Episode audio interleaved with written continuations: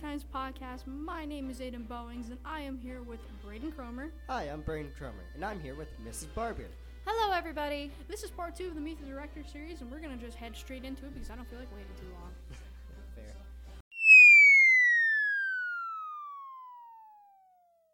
All right, so last episode we asked about IE one act and stuff like that. Before you watch this, I recommend you watch that episode. That episode is a, a leads the build up of this one. Yeah, this is So- a part two. So I'm gonna be asking about some of the classes here at Woodland. So how many be- uh, how many theater classes do you have? I have five classes that I teach every day. Um, my first one is TV production uh, slash tech theater, and then I have two beginning acting classes. Then I have advanced acting and musical theater. Sounds like a sounds like a fun time. That's for sure. It's so, a busy day. So Yeah. I've heard that in beginning acting that they, well, I mean, obviously in the name of it, it's beginning acting. So you start off with something simple. So there's an introduction to performance, correct? Correct.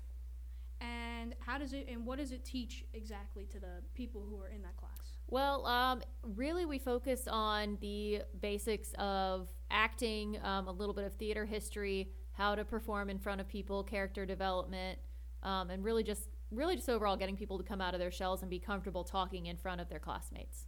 That's sounds nice. it, sou- it sounds like a sounds a great way to get somebody to do more stuff than they already are. Yeah.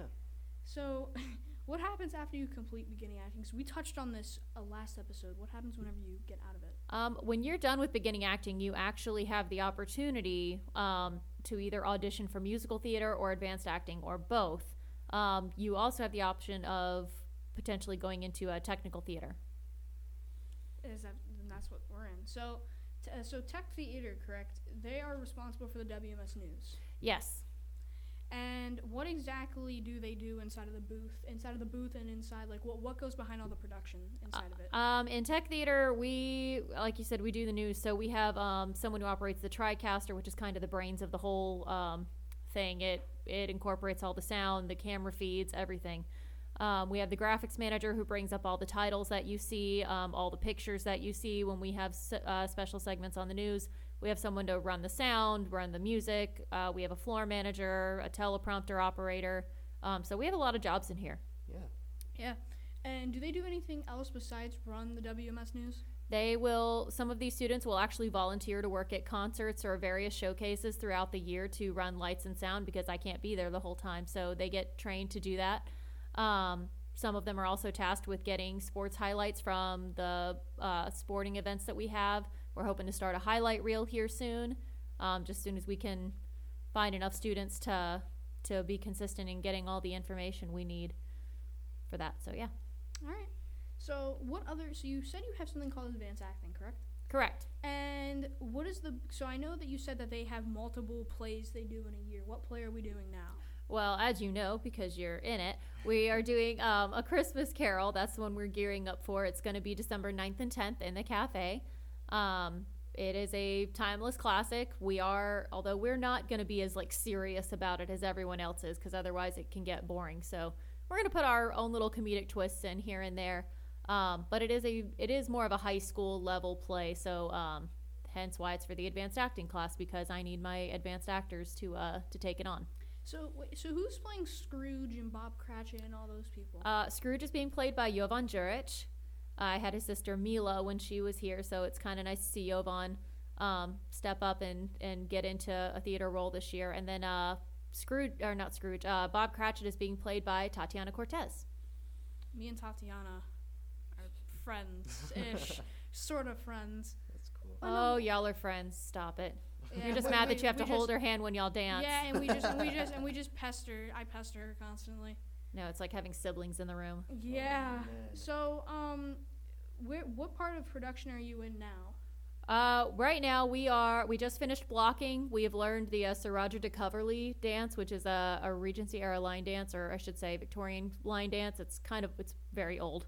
Um, so students learned that. We just did blocking, and now we're doing our first run through with the blocking, which is just um, stage movement, entrances, exits, all that stuff. All right.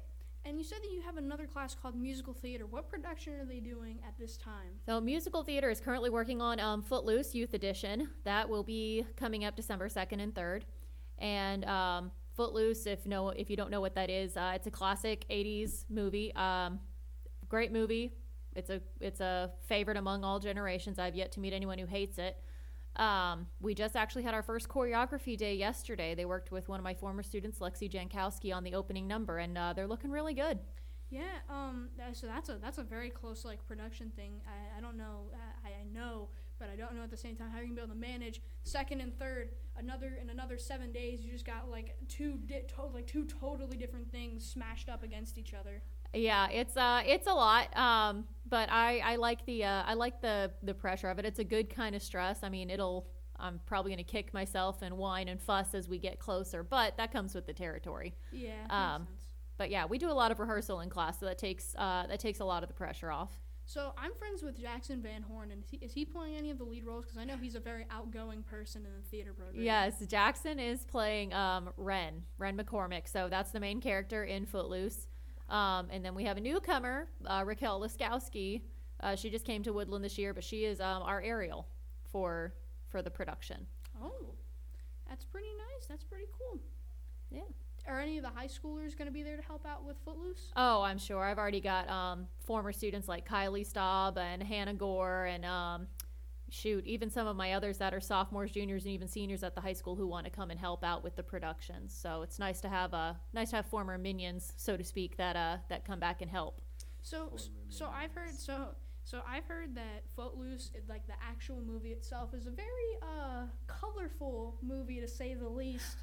Um, let's put it this way. I was actually kind of shocked when I, because I've watched both movies, but it had been so long watching them in between that when I actually viewed them to see which one I would have the class watch for inspiration, um, the newer one from 2011 is actually PG-13, but it is cleaner than the uh, than the PG one from 1984. I think is when that one came out. So we'll be watching the uh, we'll be watching the modern one, and um, I've actually done some editing to it so that it's well, I'm using a thing called VidAngel that takes out a lot of the more questionable content.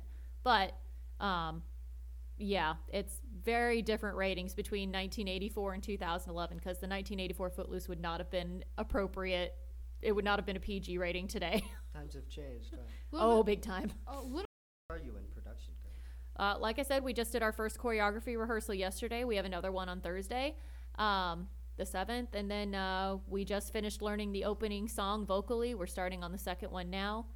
Um, but yeah, we're we're a little bit behind schedule, but um, everyone's learning real fast, and this class is just awesome. They're doing a really great job.